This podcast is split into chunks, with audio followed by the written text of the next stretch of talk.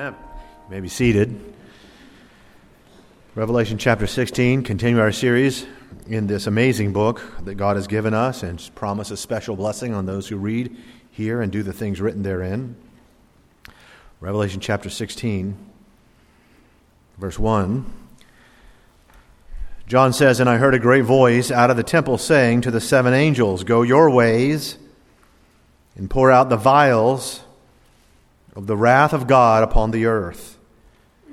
And the first went and poured out his vial upon the earth, and there fell a noisome and grievous sore upon the men which had the mark of the beast, and upon them which worshipped his image. Father, please help us tonight. Again, as we look into your word, we need your help as always. Please, God, help us to cast out all distractions, anything, Lord, that would hinder our hearts and minds from hearing what the Spirit says. Strengthen us to that end, Lord. We pray these things in Jesus' name. Amen. One of the things we noted in last week's study is that God takes an entire chapter of this singular book to sort of prepare John and prepare us, if you will, for the final seven judgments of the tribulation period. That is just how horrifying, it's how severe and final these vile judgments are going to be. And what was that glimpse of glory, which includes all of chapter 15, the chapter before this? Well, you'll remember it begins with two songs. Two songs or hymns, if you will. In verse 3, look at it. And it says, And they sing the song of Moses, the servant of God, and the song of the Lamb, saying, Great and marvelous are thy works, Lord God Almighty, just and true are thy ways, thou King of saints. Now, folks, as we noted, these two songs sung up in heaven that will be sung are very similar, both in composition and in the circumstances that inspired them. The first song, for example, is called the Song of Moses. That song, which is very long, by the way, is recorded in Exodus chapter 15. And it's sung by Moses immediately after he and the Israelites were delivered from Pharaoh and his army. The second song, called the Song of the Lamb, this song is recorded here. Verses 3 and 4 of chapter 15, immediately after chapter 14, where tribulation saints are delivered from the Antichrist and his army.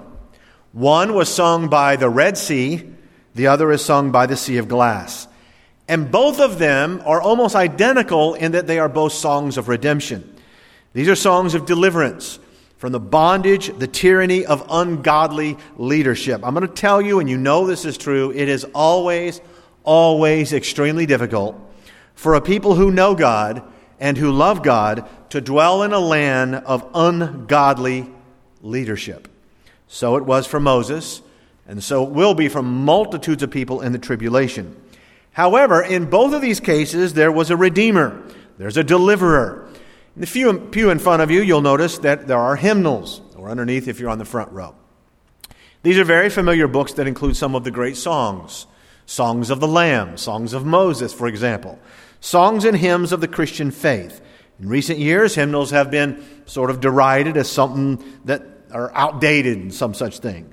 But you know what's really outdated in the minds of some people isn't the hymnal as much as the lyrics in the hymns. So that instead of the familiar titles, today, these days in our society, they'd be more comfortable with titles like Take My Life and Let Me Be, or How Great Thou Art, I Art, or Tis So Sweet to Trust in Me, or She Leadeth Me, and so on and so forth. Years ago, there was a man in California whose mother was sort of um, shut in, if you will, suddenly shut in. She was a faithful believer. She loved the hymns and the songs of her faith, and she loved to sing them. And her son, who lived far away in the Silicon Valley in California, wanted to send her a perfect gift for her 80th birthday. And so he decided to send her this very, very expensive parrot that he bought and trained to sing, specifically the songs in the hymnal. He bought this parrot, and for an entire year, its trainer just worked and worked and worked and taught it, taught that thing to sing 62 different hymns. What a perfect gift, right? For a poor, dear, sainted mother shut in up in the hills of Tennessee. Shortly after she got the gift, she sent her son a letter, and it said, Dear Milton, you always know what your mother enjoys. Thank you for that chicken. It was delicious. Hymns ought to be in your heart, not necessarily your stomach. Amen. This hymn, this amazing hymn that's recorded in Exodus 15, the beginning of the Bible, Revelation 15, the end of the Bible, is sort of the national anthem of heaven at this time. Here's what it says in Exodus. Now, I want you to listen to the song of Moses that they're going to sing in heaven at this point in our history. I'm going to read it to you, okay? It said, Moses is singing, The Lord is my strength and my song. He has become my salvation. He is my God, and I will prepare him an habitation, my father's God, and I exalt him. The Lord is a man of war. The Lord is his name. Who is like unto thee, O Lord, among the gods? Who is like thee, glorious in holiness, fearful in praises, doing wonders? That's the song of Moses. Now look at the song of the Lamb. They're singing both of them virtually at the same time, verse 3 of our text. And they sing the song of Moses, the servant of God, and the song of the Lamb, saying, Great and marvelous are thy works, Lord God Almighty. Just and true are thy ways, thou King of saints. Who shall not fear thee, O Lord, and glorify thy name? For thou only art holy. For all nations shall come and worship before thee, for thy judgments are made manifest. Now, let me ask you a question. Think about this. Why? Why did Moses and these tribulation saints sing the same thing? Why do they sing about the holiness and the glory and the power and the truth and the justice of God? Why sing just and true are thy ways. Great and marvelous are thy works, for thou alone art holy. Why that refrain? I can tell you why. Because in both of these cases, the leaders that they were under claimed to be God and ruled with injustice, with deceit, with great evil. Even the spiritual leaders in both of these cases could not be trusted. And you know, they sang these songs in Exodus. Moses is saying this Thank you. Thank you, God, that you're not like unto Pharaoh. And then in Revelation, thank you, the saints are crying out. Thank you, God, that you're not like unto Satan or Caesar or Antichrist. It was a song of recognition, and it was also a song of redemption. Listen again. This is another verse out of Moses' song. He says, Thou in thy mercy hast led forth the people which thou hast redeemed. Thou hast guided them in thy strength unto thy holy habitation. Our text says the song of Moses and the song of the Lamb. Why is it the song of the Lamb? Redeemed, redemption. It was the blood of the Lamb, pictured back then shed now that brought them and paid for their redemption. They were slaves in Egypt, just like you and I used to be slaves to sin. So, yes, God takes an entire chapter to show us that what they're doing in heaven is singing, singing about redemption before showing us the last and the worst judgments of this book. They're called the seven vials. The Greek word also means bowls. There are seven vials of judgment, and one of the most obvious things about these judgments is that they are they correspond almost exactly to the seven trumpet judgments. And they're almost identical to the plagues back in Egypt. In fact, I suppose the best way to describe these seven vials is just look at them as an intensification of what we read about with the seven trumpets. For example, Chapter 16, verse 2. The first angel, the first went and poured out his vial upon the earth.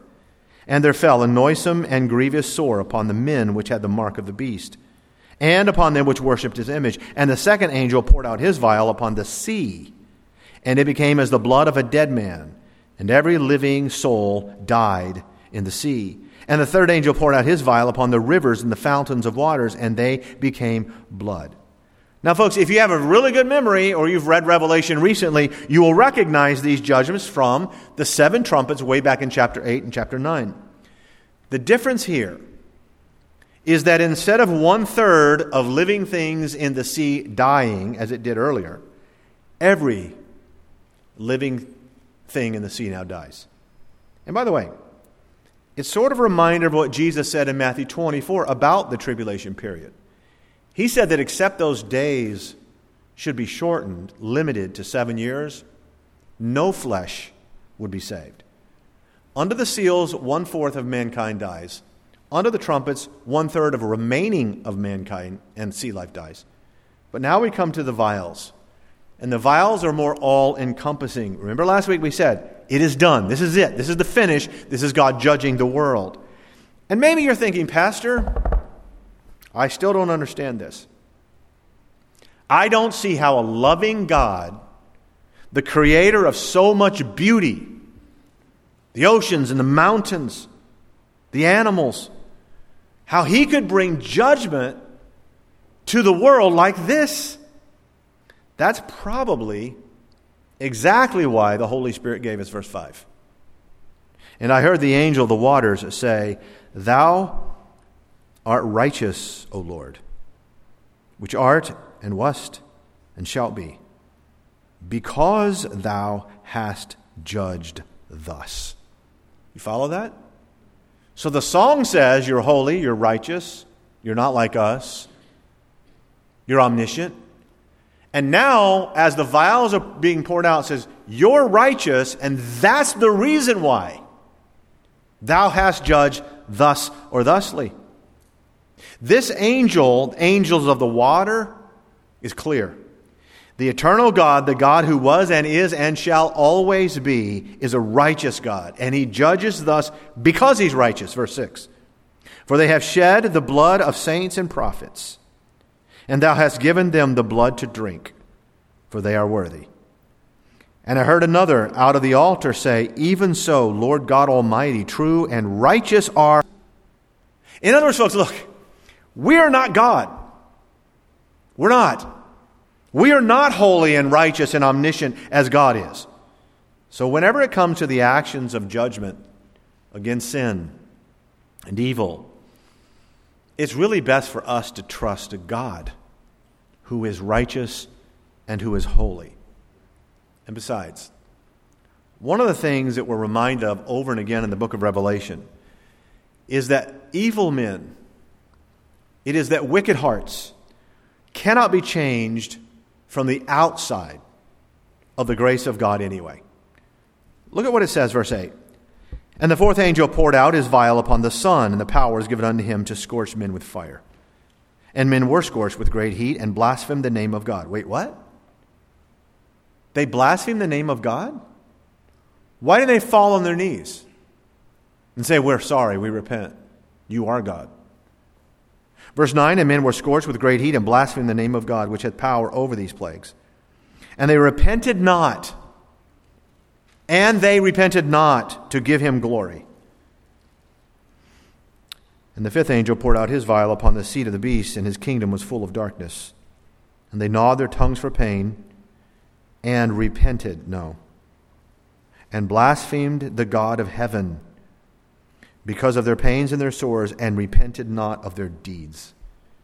You see, folks, this is, this is the diluted population of the earth now. For people who ultimately reject the love and the grace and the mercy of God, which is extended all over the world at this very moment, those who reject the gift of God's own Son, Jesus, God's judgment here is not some sort of last ditch effort to change their hearts. By this time, that's why we said we believe it is done. By this time, what it is is the only way to rid the world of murderers, rapists, pedophiles, blasphemers. So that what these seven vials represent is the end the end of sin, the end of evildoers, the end of Satan, and sorrow and suffering on this earth. And folks, can we just admit this and say this? And I'm on live stream, so the whole anybody in the wide-eyed world that wants to hear it can hear it. If you're the least bit skeptical about this, if you still think that God is mean, and there are people in the world who believe that the God of this book and what we're reading now is mean, if you think that enlightened man in our enlightened society in this 21st century, that they're the ones that are loving and kind, just take a moment to consider what the most enlightened and most sophisticated, tolerant, educated, caring people in human history are currently doing. These are the people right now on Twitter who control Hollywood, who control academia, our media, and our politics. They have riches and they have power. And what do they do with these, these enlightened and wonderful and caring and loving people? What do they do with all of that influence? They fanatically push an agenda that targets and encourages grade schoolers to explore their sexuality and deny their God given gender. They defend and protect and coddle and make heroes out of violent criminals while at the same time marginalizing and shaming the actual victims of these assaults, these thefts, and these murders. Those are the people that are going to bring in the peace in the world. 35 people were shot in Chicago last weekend, just this past weekend.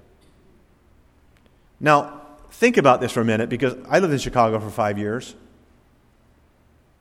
And it was a great town, honestly, as far as cities go. But picture the emergency rooms just this past weekend. You've been to an emergency room. I remember going to the emergency room in St. Mary's when Louise was taken there, and, and I remember seeing a trail of blood going in and how horrifying it was. But picture the emergency rooms and the trauma units and the devastated, sorrowing families and the neighborhood fear and all the distressed police officers and little children growing up with the memory of blood literally flowing in their sidewalks? 33, 35, that's basically now every weekend in Chicago. Just over and over and over and over again, flooding emergency rooms with little children and teenagers who were shot and killed. Not to mention New York and LA and San Francisco and Baltimore, and it goes on. Here's my question who cares about them? Who in the seats of finance and power in our country really, really cares? Chicago Mercantile? Mayor Lightfoot? Governor Pritzker? Governor Pritzker has passed out thousands and thousands of pardons in Illinois to low level criminals. Okay, that's fine. But what about the victims of them? What about people who try to play by the rules?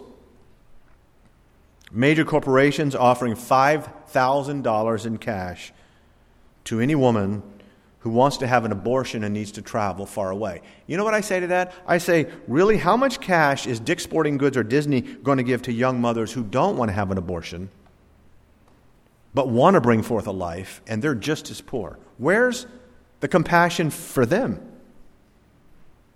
And yes, these are the exact same people whose ideas and policies perpetuate violence and pain and bloodshed and theft and injustice. These are the ones who look at the God of the Bible and say, He's a mean God. He's a vengeful God. Folks, I do not worry about what people outside of the family say about our Father. They don't know our Father.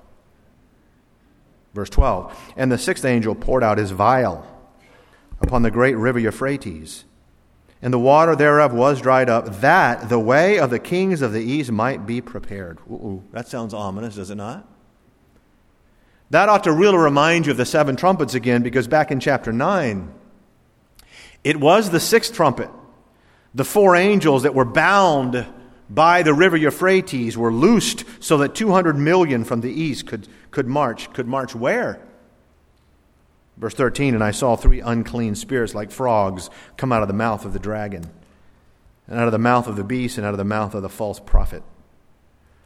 For they are the spirits of devils working miracles which go forth unto the kings of the earth and of the whole world to gather them to the battle of that great day of God Almighty. Behold, I come as a thief. This is Jesus speaking. Blessed is he that watcheth and keepeth his garments, lest he walk naked and they see his shame. And he gathered them together into a place called in the Hebrew tongue Armageddon. You know, beloved, this is an amazing prophecy.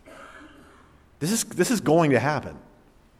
The River Euphrates has always been, for many centuries, sort of a natural barrier between the East and the West. It's a natural barrier that also represents a spiritual one because these angels, these demons, are bound right now at that place. On the other hand, Megiddo has always been, for centuries, a scene of battle. Napoleon called it the perfect ideal battlefield. And so, what the Bible tells us is that behind what we can, cannot see, what we can see that behind that, God has kept these evil demons bound at this river so as to prevent the east from coming against his people prematurely. You know, people love to quote Rudyard Kipling's famous line East is east and west is west, and never the twain shall meet. Kipling, of course, grew up in India. But you almost never hear people quote the entire line. Because what he said was East is east, and west is west, and never the twain shall meet, till earth and sky stand presently at God's great judgment seat. He's referring to this. In other words, yes, east and west shall come together at a place called, in the Hebrew tongue, Armageddon. And of course, the entire reason for this, beloved, is to allow Satan, the dragon, the Antichrist, and the false prophet to go to war against God. I'll remind you again, by this time, the Antichrist has his world kingdom fully in place. The image of the idol that Satan has set up in the temple at Jerusalem is being worshiped as God. The world is engaged in universal, universal idolatry. Deception is complete. Believers have been martyred, and the earth is finally Satan's domain completely. It's his domain, except for one thing. Now it's being completely destroyed. All of these judgments have affected the earth, and especially Earth's environment. So that now Satan is absolutely and obviously desperate. Remember what happened back in chapter 12? The Bible says he was cast down to the earth and never allowed access into heaven again. This was it. This is his final, last stand. And so this is all he has. And this is all rebellious man has left. He's, Pastor, the Bible says that Satan is the prince of the power of the air. He is. So he still has the atmosphere, Pastor. Look at verse 17. And the seventh angel poured out his vial into the air. And there came a great voice out of the temple of heaven from the throne, saying, It is done. And there were voices and thunders and lightnings, and there was a great earthquake, such as was not since men were upon the earth. So mighty an earthquake and so great. You see, folks, essentially, it is the kingdom of the Antichrist and the deceptive religion, one world religion of the false prophet, and the entire world of Satan and rebellious man that's being destroyed in this moment.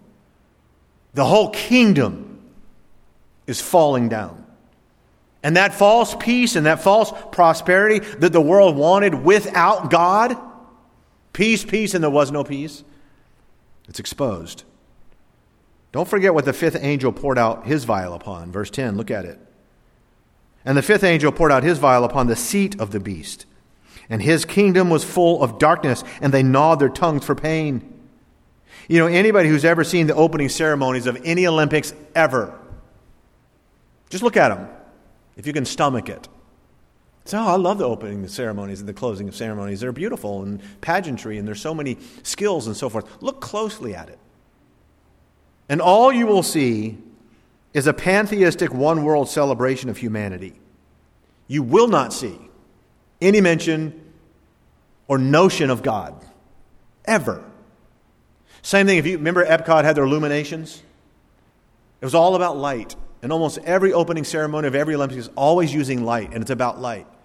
And Epcot, if you've ever been to Illuminations, I've, I've watched that when the boys were little and thought to myself, man, this is the most humanistic, pantheistic thing I've ever seen. That people would fall down, not just the, I'm talking about the workers, the planners, if there was one mention of God in those ceremonies. With all of that light, there is no light. There is no light without Christ. And the fact that God judges the beast and his kingdom here with darkness, isn't that interesting? He attacks the seat with darkness. It is a reminder that Satan, the Bible says, masquerades as an angel of light, but he's actually full of darkness. The air itself, which is the abode, right now, even of demons and Satan's princely powers, even that endures the judgment of God. And what happens? Notice verse 21, would you?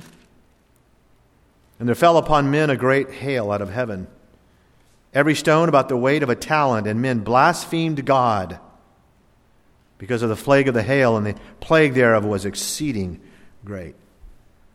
That came from the air when the air was judged. It's amazing again to me that even at the very, very, very end, it is done. People blaspheme God, even here. And beloved, let me say this. Because there's something very significant about this judgment and this wrath that is exercised against those who reject Jesus Christ.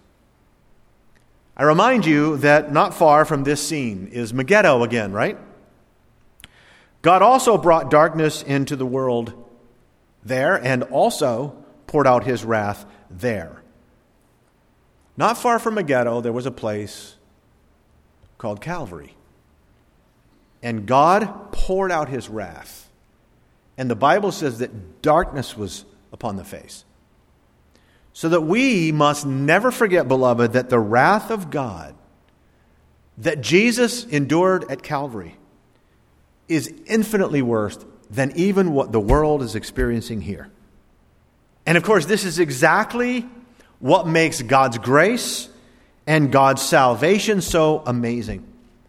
Folks, if you accept Christ by faith, do you realize that you will not ever endure the wrath of God?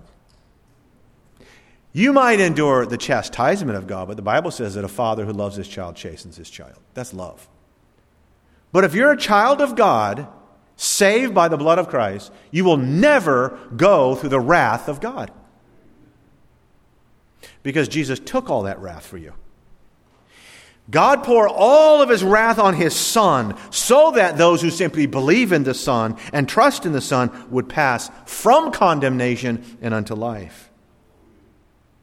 Put it this way you take all of the wrath and all of the judgment that we've been studying for these several weeks, all that wrath, the trumpets, the seals, the vials, the horrors, you add to that all the vile wickedness of this world that we see here and the world we live in right now, all of the sin and the wickedness of the world.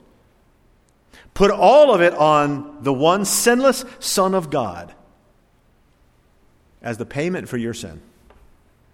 And tell me then how you or I will ever stand before God and claim that we can add to that that we can add to that sacrifice by our good works or our religion, our efforts to be faithful. No. He hath made him to be sin for us who knew no sin, that we might be made the righteousness of God in him. So, in a very powerful way, the wrath and the judgment in Revelation just highlights for us the depth of God's grace. So that just as surely as those who reject Christ and accept the mark of the beast are doomed because God is faithful and true, so too are those who accept Christ guaranteed they shall never perish. A child of God cannot be touched by the wrath of God because Jesus is his mediator and God is faithful and true. You see, if God allows it, a child of God can be touched by the wrath of man.